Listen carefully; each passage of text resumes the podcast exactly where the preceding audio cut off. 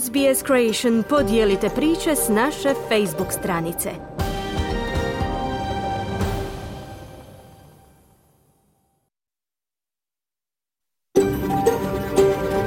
SBS, a world of difference. You're with SBS Croatian on mobile, online and on radio. Vi ste uz SBS Creation na svojim mobilnim uređajima na internetu i radiju.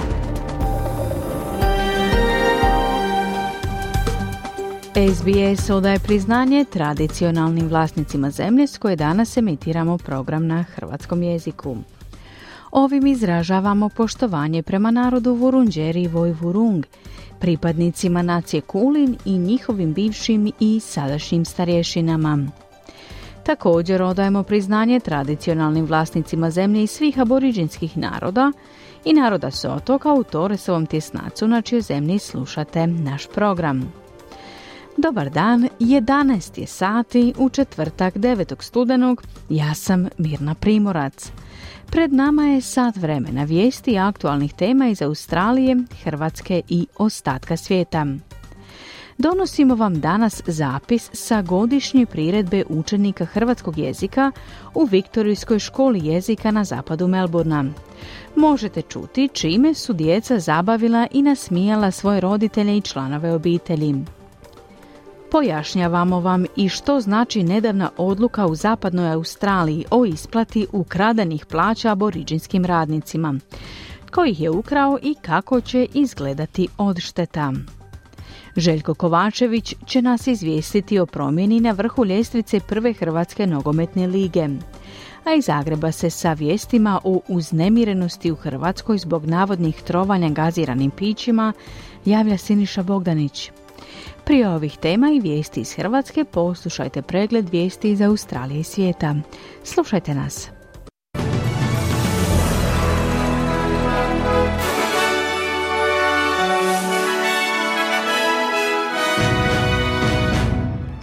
U današnjim vijestima poslušajte. Savezna vlada je najavila da će provesti istragu pada Optusove mreže koji je pogodio milijune Australaca. Visoki povjerenik Ujedinjenih naroda za ljudska prava tvrdi da su i Izrael i Hamas počinili ratne zločine u sukobu na Bliskom istoku. Klimatske promjene i nuklearna pitanja postaju izvor napetosti na samitu čelnika pacifičkih otoka na Kukovim otocima.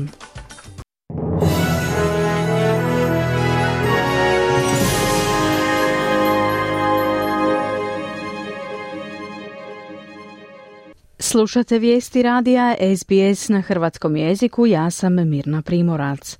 Savezna vlada najavila je da će provesti istragu pada optusove mreže koju je pogodio milijune Australaca.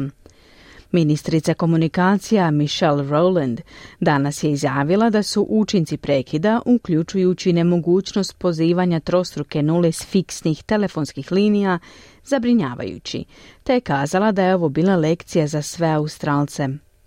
Više od 10 milijuna privatnih i poslovnih optusovih klijenata bilo je zahvaćeno kvarom, te se nisu mogli spojiti na internet te ostvariti bilo kakav vid komunikacije sa svojih mobilnih telefona. Predstavnik sindikata zaposlenih u komunikacijama James Perkins izjavio je za radio ABC da bi nedavna ukidanja radnih mjesta mogla biti uzrok više od 12 sati prekida usluga prije nego što su one ponovno uspostavljene. I don't know the exact source of the outage, but what I do know is that over the last 12 months, Optus has engaged in a, a systematic reduction of its workforce. We're on our way to almost 600 employees. Nemam točne informacije o izvoru prekida, no ono što znam jest da je Optus tijekom posljednjih 12 mjeseci sustavno smanjivao broj osoblja. Sada su smanjili broj zaposlenika na otprilike 600. Ne iznenađuje me da se suočavaju s ovakvim problemima, kazao je Perkins.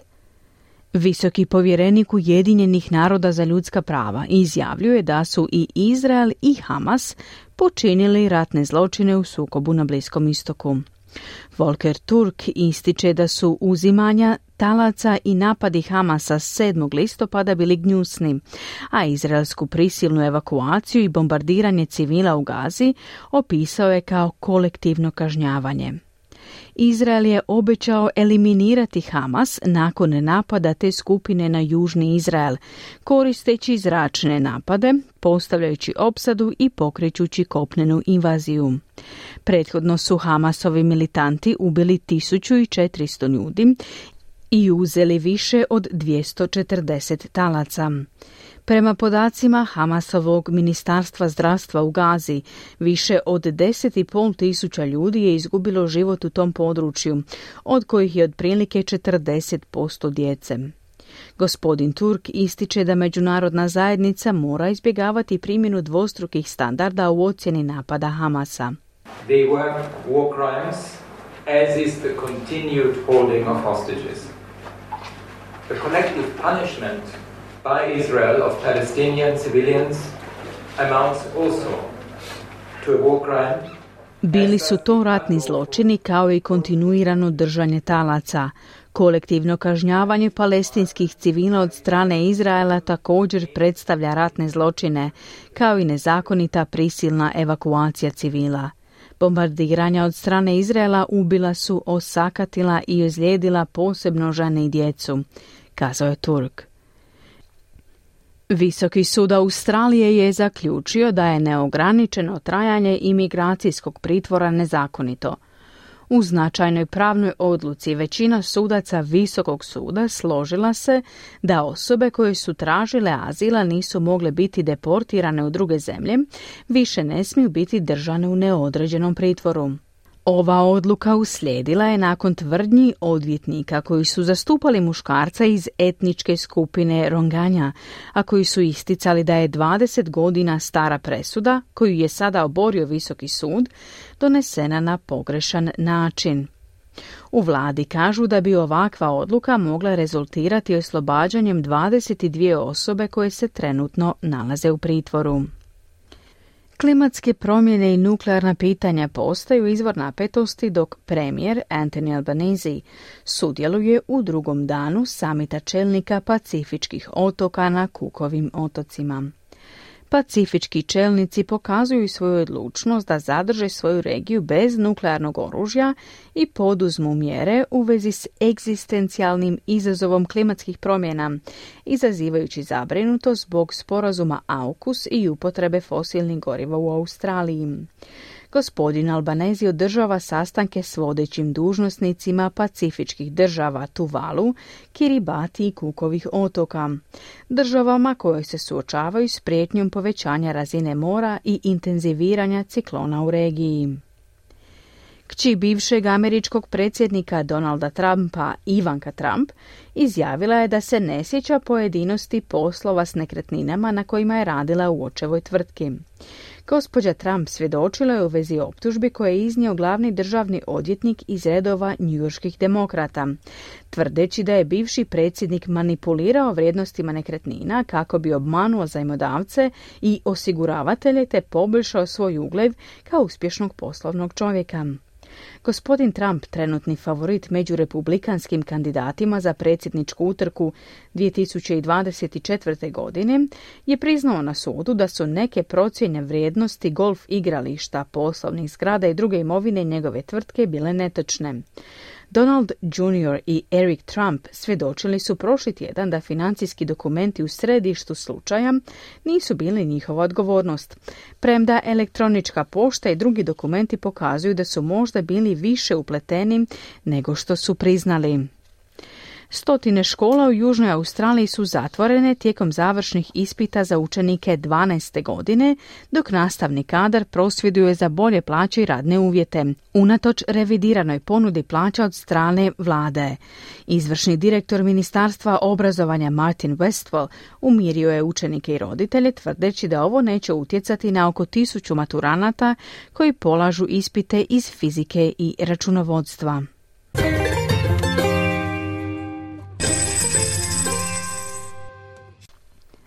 Danas jedan australski dolar vrijedi 0,64 američka dolara, 0,52 britanske funte te 0,60 eura. I na koncu današnja vremenska prognoza za glavne gradove Australije. U Pertu se danas očekuje oblačno vrijeme te maksimalna dnevna temperatura do 24 stupnja Celzijusa. U Adelaidu danas sunčano i temperatura do 29.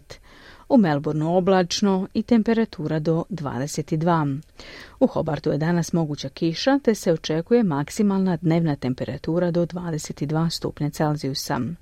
U Kamberi kiša i temperatura do 23, u Sidneju kiša i temperatura do 28, u Brisbaneu danas pretežno sunčano i temperatura do 27 i u Darwinu se danas očekuje nevrijeme te maksimalna dnevna temperatura do 32 stupnja Celzijusa.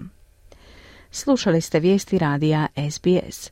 Za više vijesti posjetite internetsku stranicu SBS News.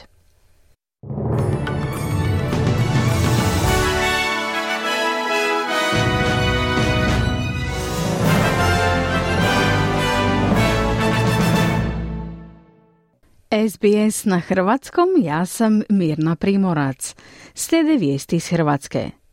Hrvatska u panici od gaziranih pića. Čak 14 ljudi prijavila je trovanje Coca-Colinim proizvodima, no osnovana sumnja utvrđena je samo u četiri slučaja. Pred javnost je izišao ministar zdravstva. Ured Europskog javnog tužitelja pokrenuo je istragu protiv 29 osoba s Geodetskog fakulteta u Zagrebu. Sumnja u veliku pronevjeru europskog novca. U Saboru predizborno. Aktualno prije podne trajalo je čak šest sati. Iz Zagreba se javlja Siniša Bogdanić. Hrvatsku potresa dosad neviđena afera. Proteklih nekoliko dana svim mogućim kanalima među građanima proširila se vijest o navodnim masovnim trovanjima i to brendiranom vodom Romer Quelle koju puni Coca-Cola. Nakon što je vijest dospjela u medije, oglasio se i kliničko-bolnički centar Rijeka, potvrdivši jedan slučaj spaljivanja usne šupljine i ždrijela nepoznatim agresivnim agensom. Navodno se radi o spomenutoj vodi koju je u jednom kafiću konzumirao neimenovani muškarac. Inspekcije su hitno uzele uzorke vode iz brojnih kafića u Rijeci, Coca-Cola je sporo i nedovoljno komunicirala s javnošću, a lanac panike rezultirao je time da je čak 14 osoba do sada na hitnim prijemovima u bolnicama zatražilo pomoć zbog istih simptoma, no različitih Coca-Colinih pića. Ipak samo su četiri slučaja imala stvarne znakove ozljeda, no hospitaliziran je samo prvi muškarac iz rijeke. U Zagrebu su evidentirana dva muškarca s mogućim opeklinama usne šupljine i ždrijela, a nakon što su popili Coca-Colu, prvi iz trgovine, a drugi iz samoposlužnog aparata na prirodoslovno-matematičkom fakultetu. Dekan Mirko Planinić. Nakon toga došla je policija u prostore fakulteta, s njima smo razgovarali, surađujemo s njima kao i sa vlasnikom e, tvrtke koja ima te aparate i žalimo za to što se desilo i želimo studentu što brži oporavak, a ono što smo napravili, stavili smo aparate izvan funkcije preko noći i tijekom jutra sada traje uklanjanje e, spornih gaziranih pića spornog proizvođača. Što se točno dogodilo, nikome nije posve jasno, no iz trgovina se masovno povlače Coca-Colini proizvodi, a izuzeti uzorci Romerquela koji su do sada analizirani nisu pokazali nikakva zagađenja. Neslužbeno štetne tvari nisu pronažene ni u uzorcima Coca-Cola. Tvrtka Coca-Cola je potvrdila da privremeno povlači jednu seriju Coca-Cola Original Taste od pola litre u plastičnoj ambalaži te dvije ograničene serije Romerquele Emotion Blueberry Pomegranate od 330 ml u staklenoj ambalaži. Naime, taj povlačenja naredio državni inspektorat. O svemu je progovorio i ministar zdravstva Vili Beroš u programu javne televizije. Ono što je nezgodno da broj uh, oni koji prijavljuju tegobe rast. Od njih 14, uh, četiri ima dokazane lezije probavne sluznice određenom metodom indirektoskopskim, dakle uvidom u samu sluznicu, ostali nemaju i većina tih bolesnika je otpuštena na kućno liječenje i to je jedino što je dobro u ovoj situaciji, da klinička slika takvog akutnog oštećenja sluznice probavnog teta nije teška. Čudno je to što je uzrok i pića su potpuno različita, pune se u različitim državama, prema tome dosta je toga neobično, međutim Postoje određene indicije što bi mogao biti uzrok, ali prepustit ćemo to državnom inspektoratu. S obzirom na vrstu oštećenja, rasprostranjenost e, i činjenici da je ipak isti vlasnik, moguće da dolazi prilikom procesa čišćenja boca do nekakvih nedovoljno definiranih elemenata koji onda posljedično mogu izazvati ovakva zbivanja, ali doista ne bih želio o tome sada razgovarati. U konačnici nije ni moje kao ministra zdravstva. Naše je i moje samo pripremiti zdravstveni sustav za ono što je moguće pred nama, ali do sada moram reći da smo promptno i dobro reagirali. Ured Europskog javnog tužitelja potvrdio je da je pokrenuo istragu protiv 29 osumnjičenih te jedne tvrtke zbog sumnje na subvencijske prijevare i zlouporabe na Geodetskom fakultetu, teške ukupno 2 milijuna eura, od čega milijun i 700 tisuća na štetu proračuna Europske unije. Tužiteljstvo je, ne navodeći identitete, izvijestilo da su među uhićenima dekan Geodetskog fakulteta i profesor na tom fakultetu, a koji se sumnjiče za zlouporabu položaja i ovlasti, zlouporabu u postupku javne nabave, krivotvorenje službe isprave i pranje novca.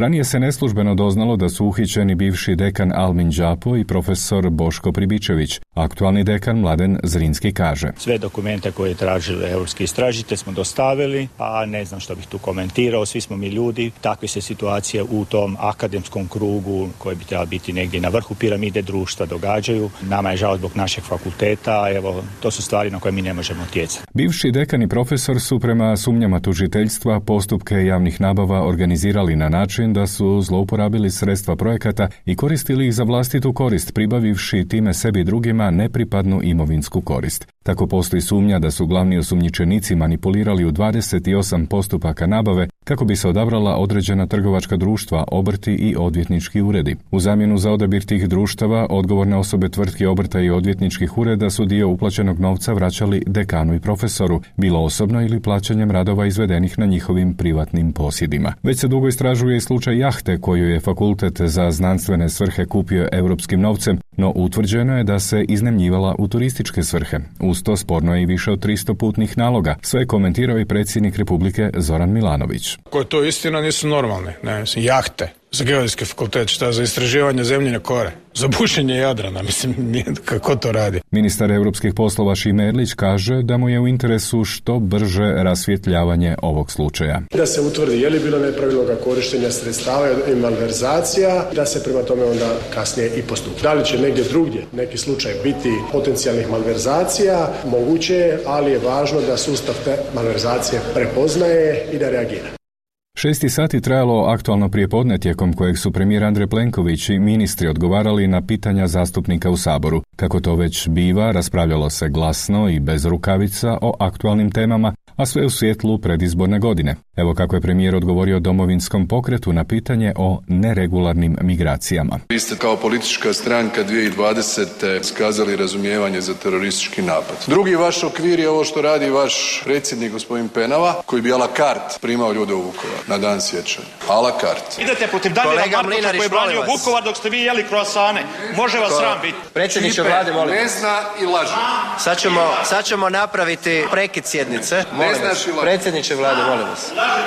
Sandra Benčić iz Možemo o slučaju Agrokor. Podsjetimo, sud je diskvalificirao glavni dokument na kojem se temeljila optužnica protiv Ivice Todorića, pa je sada otvorena mogućnost da će država bivšem vlasniku ovog koncerna morati nadoknaditi milijarde eura štete koju mu je preuzročila, preuzevši upravu nad tim poljoprivredno-trgovačkim divom. Kako će arbitražni suci ocijeniti da nije dokazano što ste Todoriću stavljali na teret jer je financijsko vještačenje propalo? Ako će Hrvatska morati platiti tu odštetu, kako ćete točno vi odgovarati? Vještačenje je stvar na Dorhu. Drugo, vi ste dobili povjerenje da upravljate gradom Zagrebom. Vaš bi legacy i vaš aki bio smeće i promenada za divlje svinje. Brinite se za svinje u Slavoniji jer naše su barem žive. Nikola Grmoja iz Mosta stao je na stranu poljoprivrednika kojima su eutanazirane svinje zbog epidemije afričke svinjske kuge. Podsjećamo, država je preuzela obvezu obeštećenja svih svinjogojaca. Što vi mislite da se ti ljudi bune bez veze? Hoćete li doći pred te ljude u petak? Vjerojatno nije do vas došlo da cjepiva nema za afričku svinjsku kugu, a ova politička demagogija da ćete vi nama govoriti da li mi izdajemo Slavoniju ili hrvatsko selo, to možete sebi objesiti doma. I za kraj SDP-ova Mirela Ahmetović. Ona je pobrojala sve pale ljude HDZ-a, a pomogao joj je i stranački šef Peđa Grbin. Poslušajte i odgovor premijera Plenkovića. Ovo je vaša ekipa za očevid. Josipa Eks Rimac, Gabriela Žalac, Dijana Vican, pa je tu Darko Horvat, pa Boris Milošević, nešto se sad šuška ministrica Obuljen. U koju od dvije Hrvatske spadaju ovi odličnici? Baš sve želite svesti na korupciju i krađu i zalijepiti to HDZ. Mi imamo tako velika postignuća da mi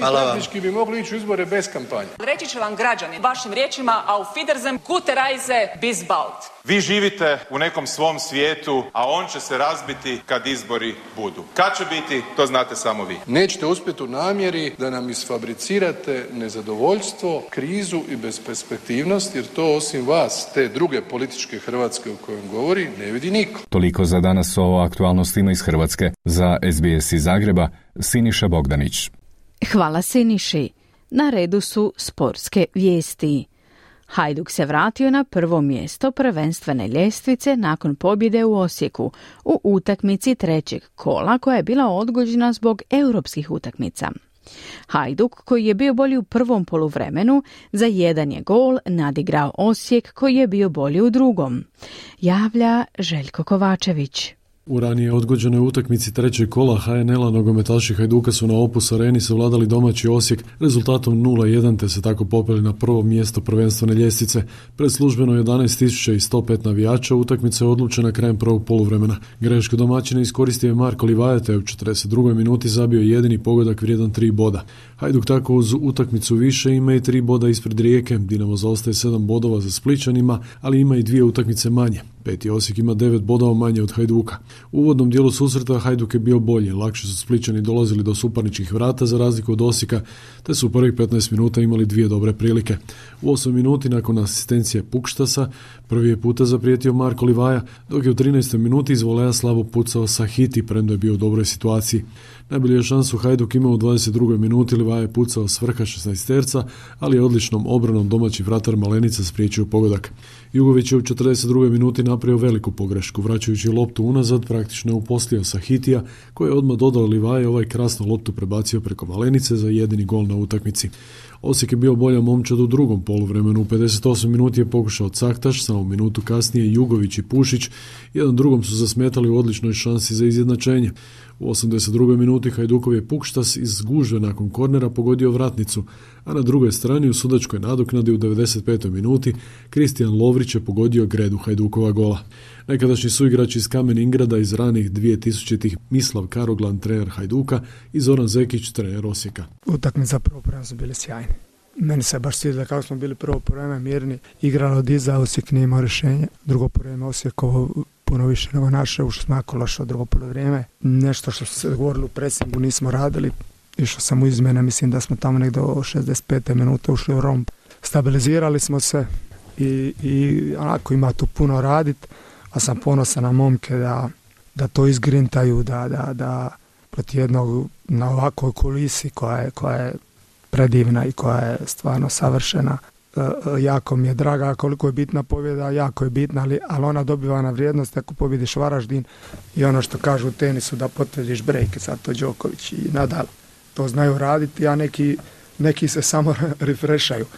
Kad napraviš pripremu utakmice, razgovaraš, onda uvijek pitaš igrača, ali sve jasno, jasno, jučer je bilo sve jasno, danas da nije ni meni izgledalo ništa jasno, isto tako naravno da imaš i protivnika koji je nas osjetio koliko smo i danas bili bojažljivi i iskoristili su to najbolji mogući način. Opet govorim, eto, oni su iz te kontre koje smo mi zapravo izgubili loptu na naše 30 metara zabili gol, mi smo imali 47 minuti sličnu situaciju pa se nismo točno dodali. Tako da ja mislim da smo drugo povrijeme, to je moje skromno mišljenje, bili jednako bolji od Hajduka, nego isto kao što je Hajduk bio prvo povrijeme bolji od nas. Športski pozdrav iz Hrvatske za SBS radio Željko Kovačević. Hvala Željko. I toliko za danas u vijestima.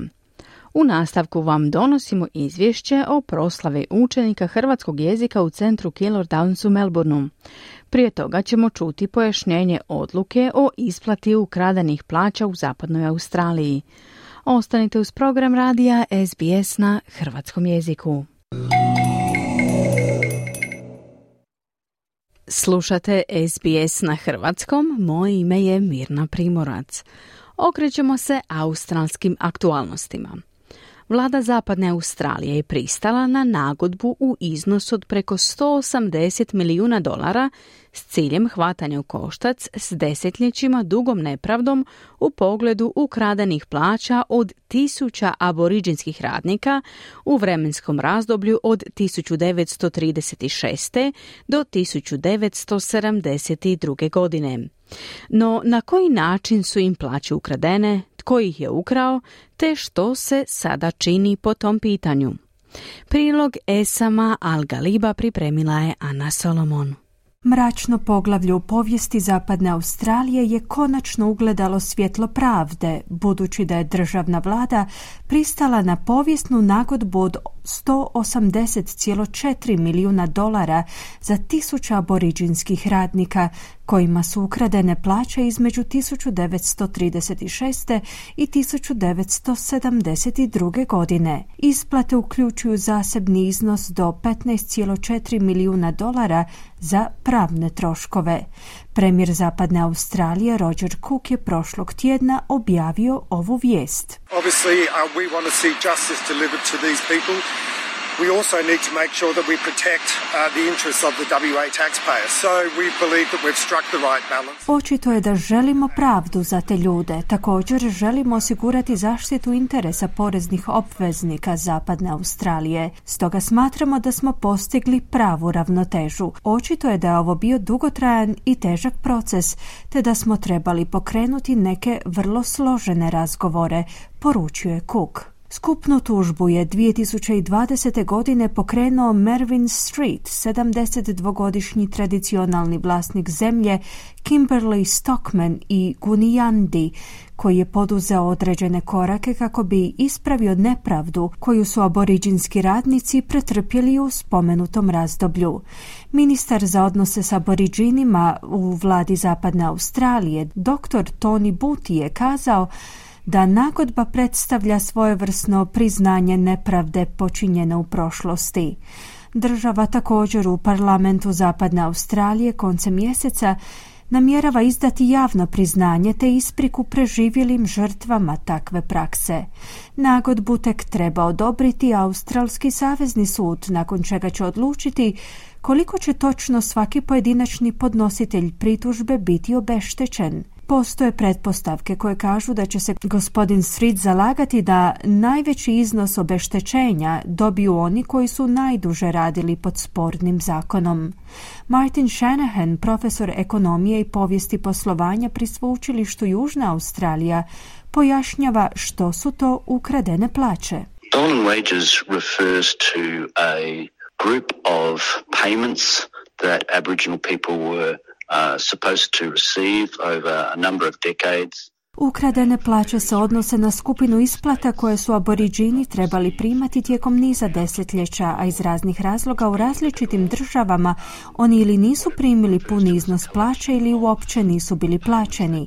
To je skup isplata koji između ostalog uključuje i Commonwealthke isplate za mirovine ili isplate udovicama, odnosno udovcima, ali i iznos za obavljeni rad koji im nije isplaćen, izjavio je profesor Shanahan, koji nadalje pojašnjava kako je došlo do takvog razvoja događaja. What in fact happened was that, uh, for example, if you were supposed to receive some uh, payment from the Commonwealth for uh, a benefit, maybe a widow's benefit or something like that, and it was paid to uh, meant to be paid to you. It might be paid to a mission where you were living, or it might be paid to a pastoral station where you were living. Primjerice, ako ste trebali primiti neku Commonwealthsku isplatu, ona je možda mogla biti isplaćena pastoralnoj misiji u kojoj ste živjeli i djelovali, te u kojoj su neki drugi ljudi zadržali te isplate i lagali vam da su polagali taj novac na vaš bankovni račun. I u mnogim slučajevima ljudi nikada nisu vidjeli taj novac, no sve i da su ga vidjeli, to je bio mali dijelić onoga što im je stvarno trebalo biti uplaćeno, zaključuje profesor Shanahan. Vicky Anzulatos je voditeljica grupnih tužbi pri tvrtki Shine Lawyers, koja je zastupala tužitelje u sklopu ovog pravnog slučaja.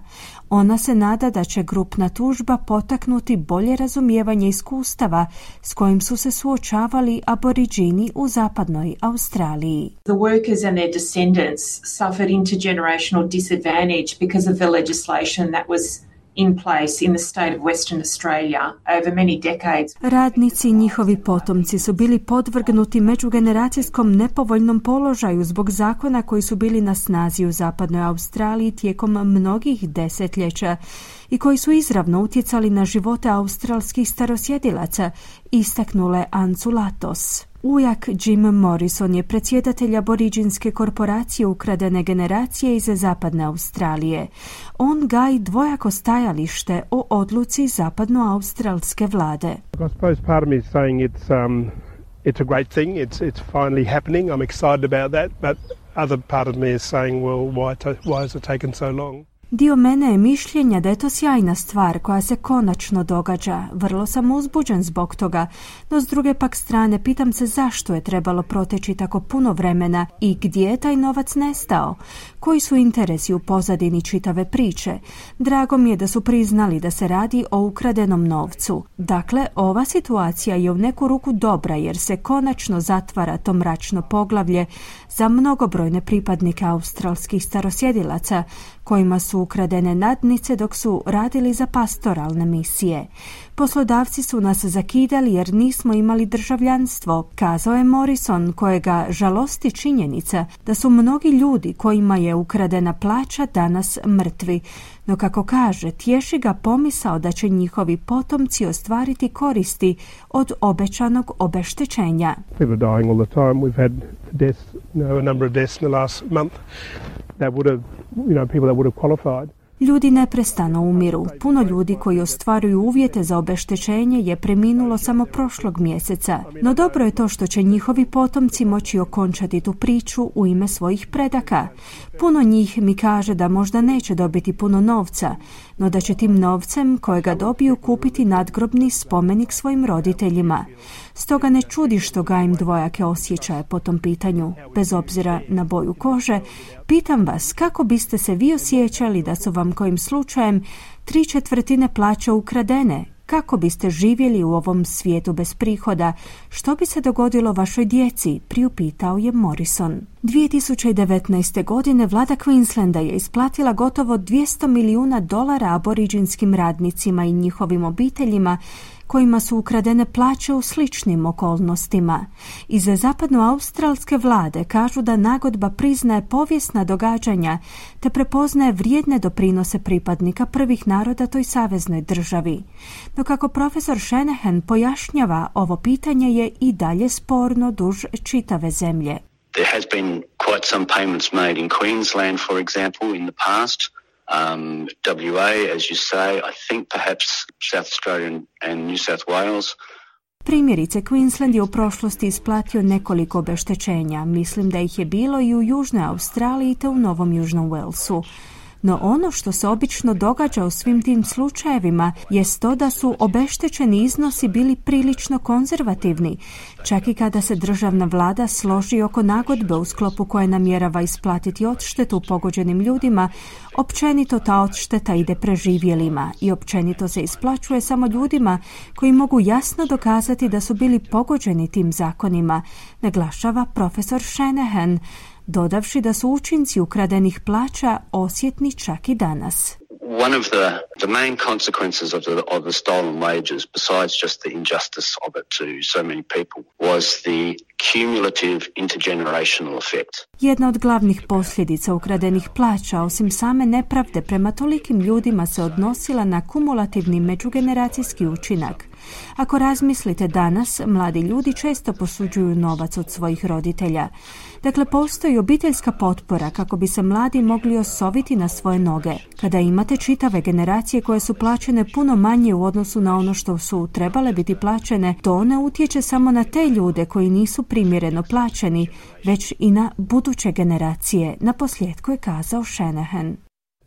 Čuli smo Anu Solomon s prilogom Esama Algaliba. Vrijeme je za kratki glazbeni predah, a onda možete čuti kako su učenici hrvatskog jezika predstavili svoje znanje na završnom godišnjem koncertu u Viktorijskoj školi jezika. Slušajte nas! Vi ste uz SBS na hrvatskom jeziku, moje ime je Mirna Primorac. U subotu 4. studenog održana je završna priredba učenika hrvatskog jezika u Viktorijskoj školi jezika u centru Killer Downs na zapadu Melburna.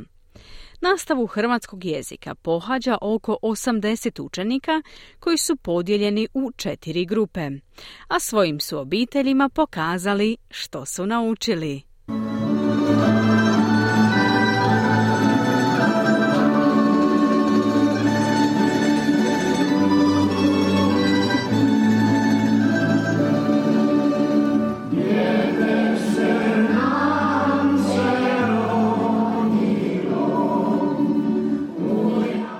Učionici gdje inače pohađaju nastavu hrvatskog jezika jednom tjedno, učenici od predškolskog uzrasta do 11. razreda pred roditeljima, učiteljima i gostima pokazali su što su naučili. Bilo je pjevanja, recitacija, igrokaza i pričanja viceva. Učenica Ajvi Matijević pripremila je recitaciju pod nazivom Izumi. Ljudi vole Ljudi vole izmišljati, ljudi nisu trube, ljudi vrijeme ne gube. Tako su izmislili pastu i četkicu za zube. Za glavu češire, šubare i kape. Za noge čarape, cipele, čizme i šlape. Za ruke rukavice, za noge nogavice, za guzu gaće, za ostalo hlače. Smijehom su popraćeni vicevi koji su izvodili učenici četvrtog i petog razreda. Pita učiteljica Ivicu kada pišem veliko slovo. Ivica kaže kad neko ne vidi dobro. Matematika učiteljica pita Ivicu. Ivce, ako imaš dva keksa i oba pojedeš, što ti ostane? Ivce kaže mrvice.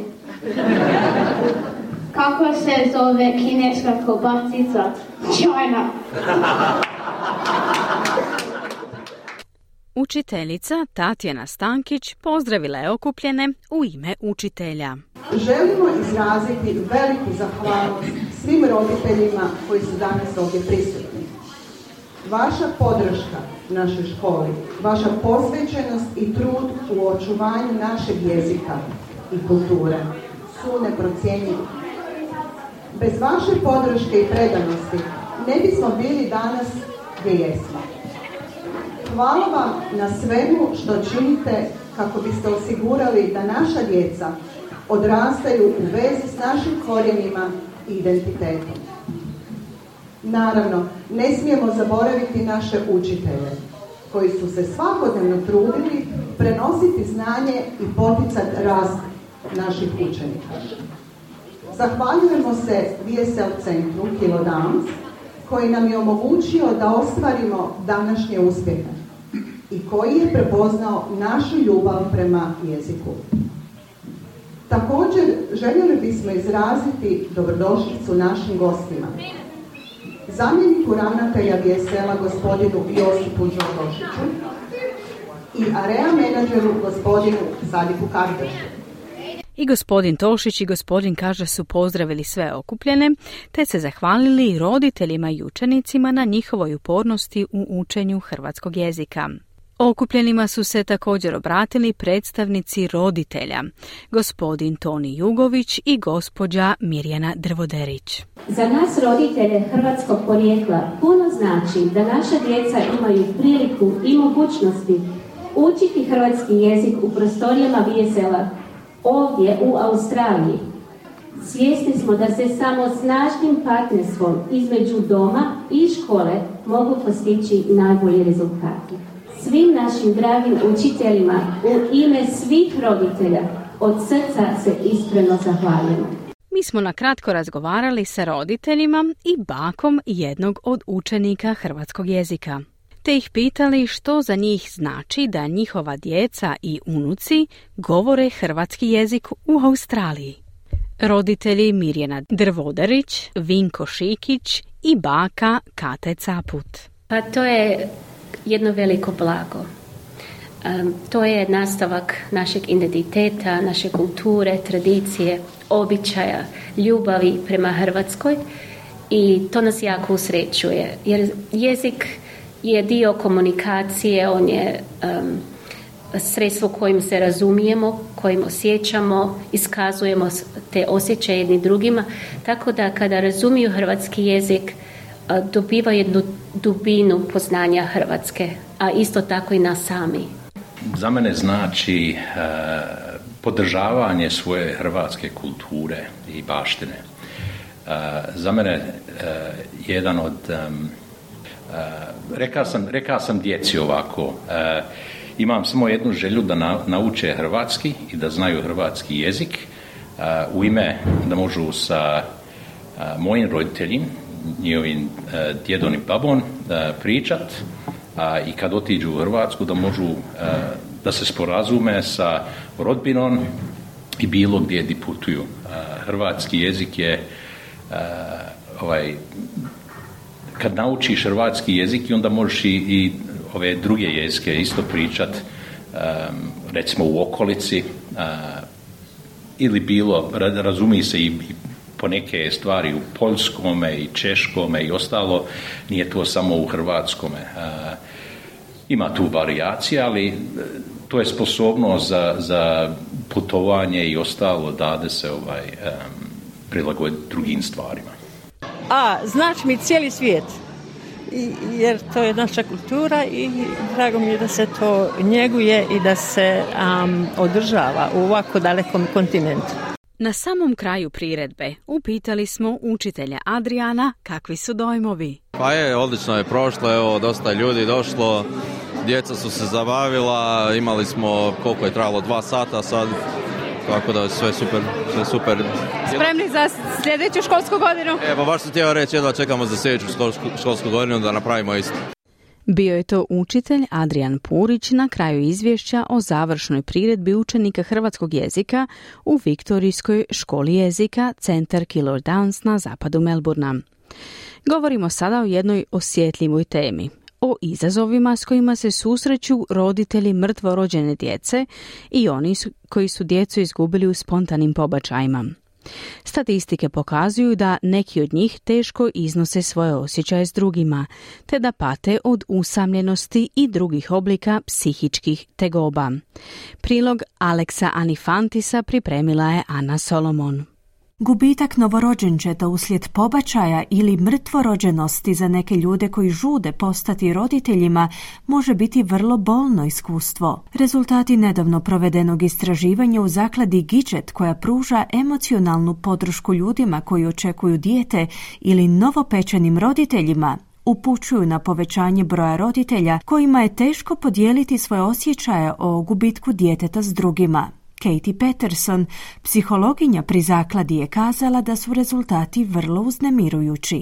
So at the Gidgen Foundation we have found that two in five Australian parents felt alone in their grief after experiencing a miscarriage. U istraživanju zaklade Gidget smo uočili da se dvoje od petero australskih roditelja osjeća usamljeno u procesu žalovanja nakon pobačaja. Isti broj australaca nije želio svojom tugom opterećivati druge ljude oko sebe.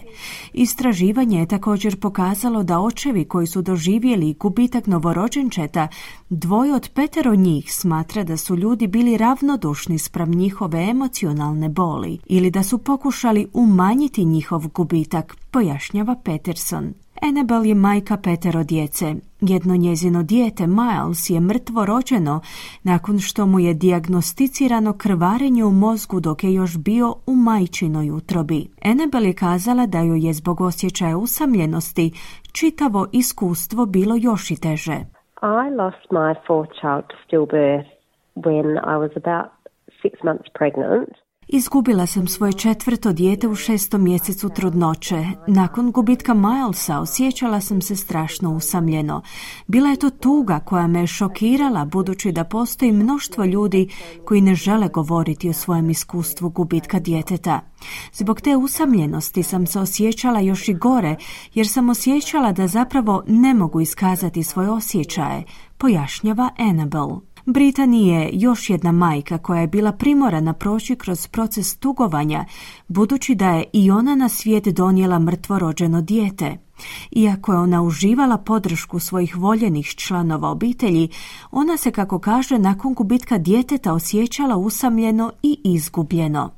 Um, my experience with pregnancy loss, I found it to be really lonely, um, Što se mojeg iskustva gubitka djeteta tiče, osjećala sam se vrlo usamljeno i ponekad izgubljeno, no u čitavoj priči su važne spoznaje do kojih dolazimo.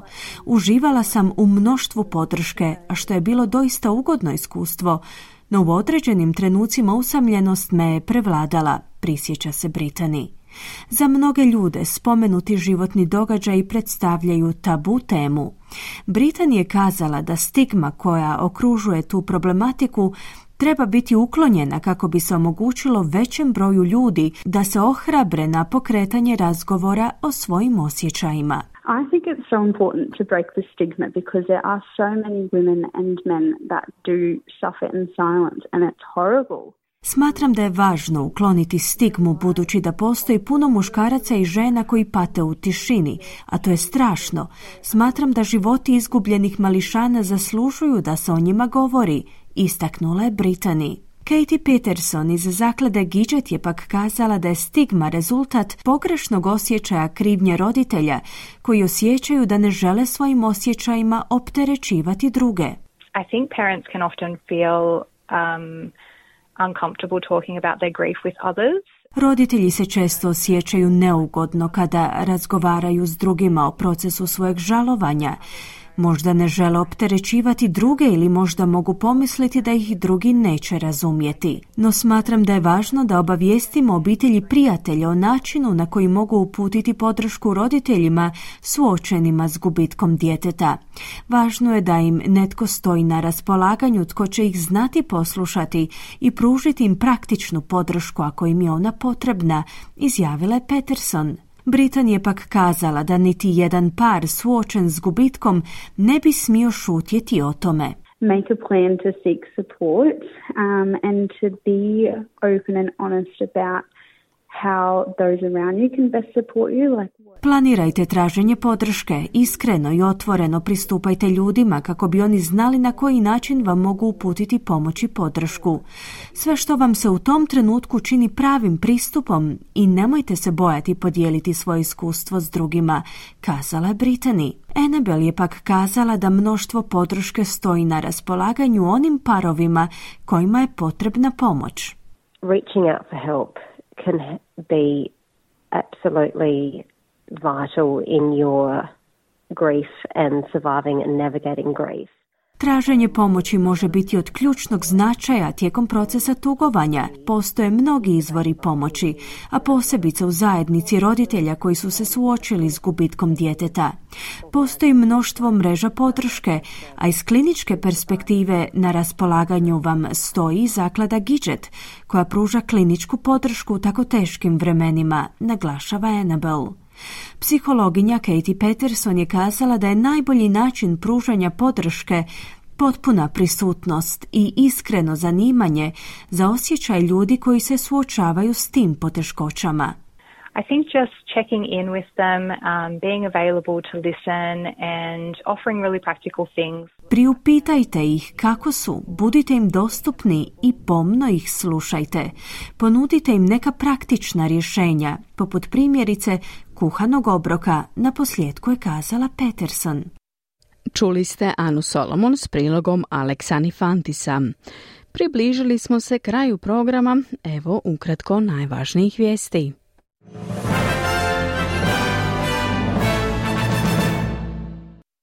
Savezna vlada najavila je da će provesti istragu pada optusove mreže koji je pogodio milijune Australaca. Visoki povjerenik Ujedinjenih naroda za ljudska prava tvrdi da su i Izrael i Hamas počinili ratne zločine u sukobu na Bliskom istoku. Klimatske promjene i nuklearna pitanja postaju izvor napetosti na samitu čelnika pacifičkih otoka na Kukovim otocima. Hrvatska u panici od gaziranih pića. Čak 14 ljudi prijavilo je trovanje Coca-Colinim proizvodima. No osnovana sumnja utvrđena je samo u četiri slučaja.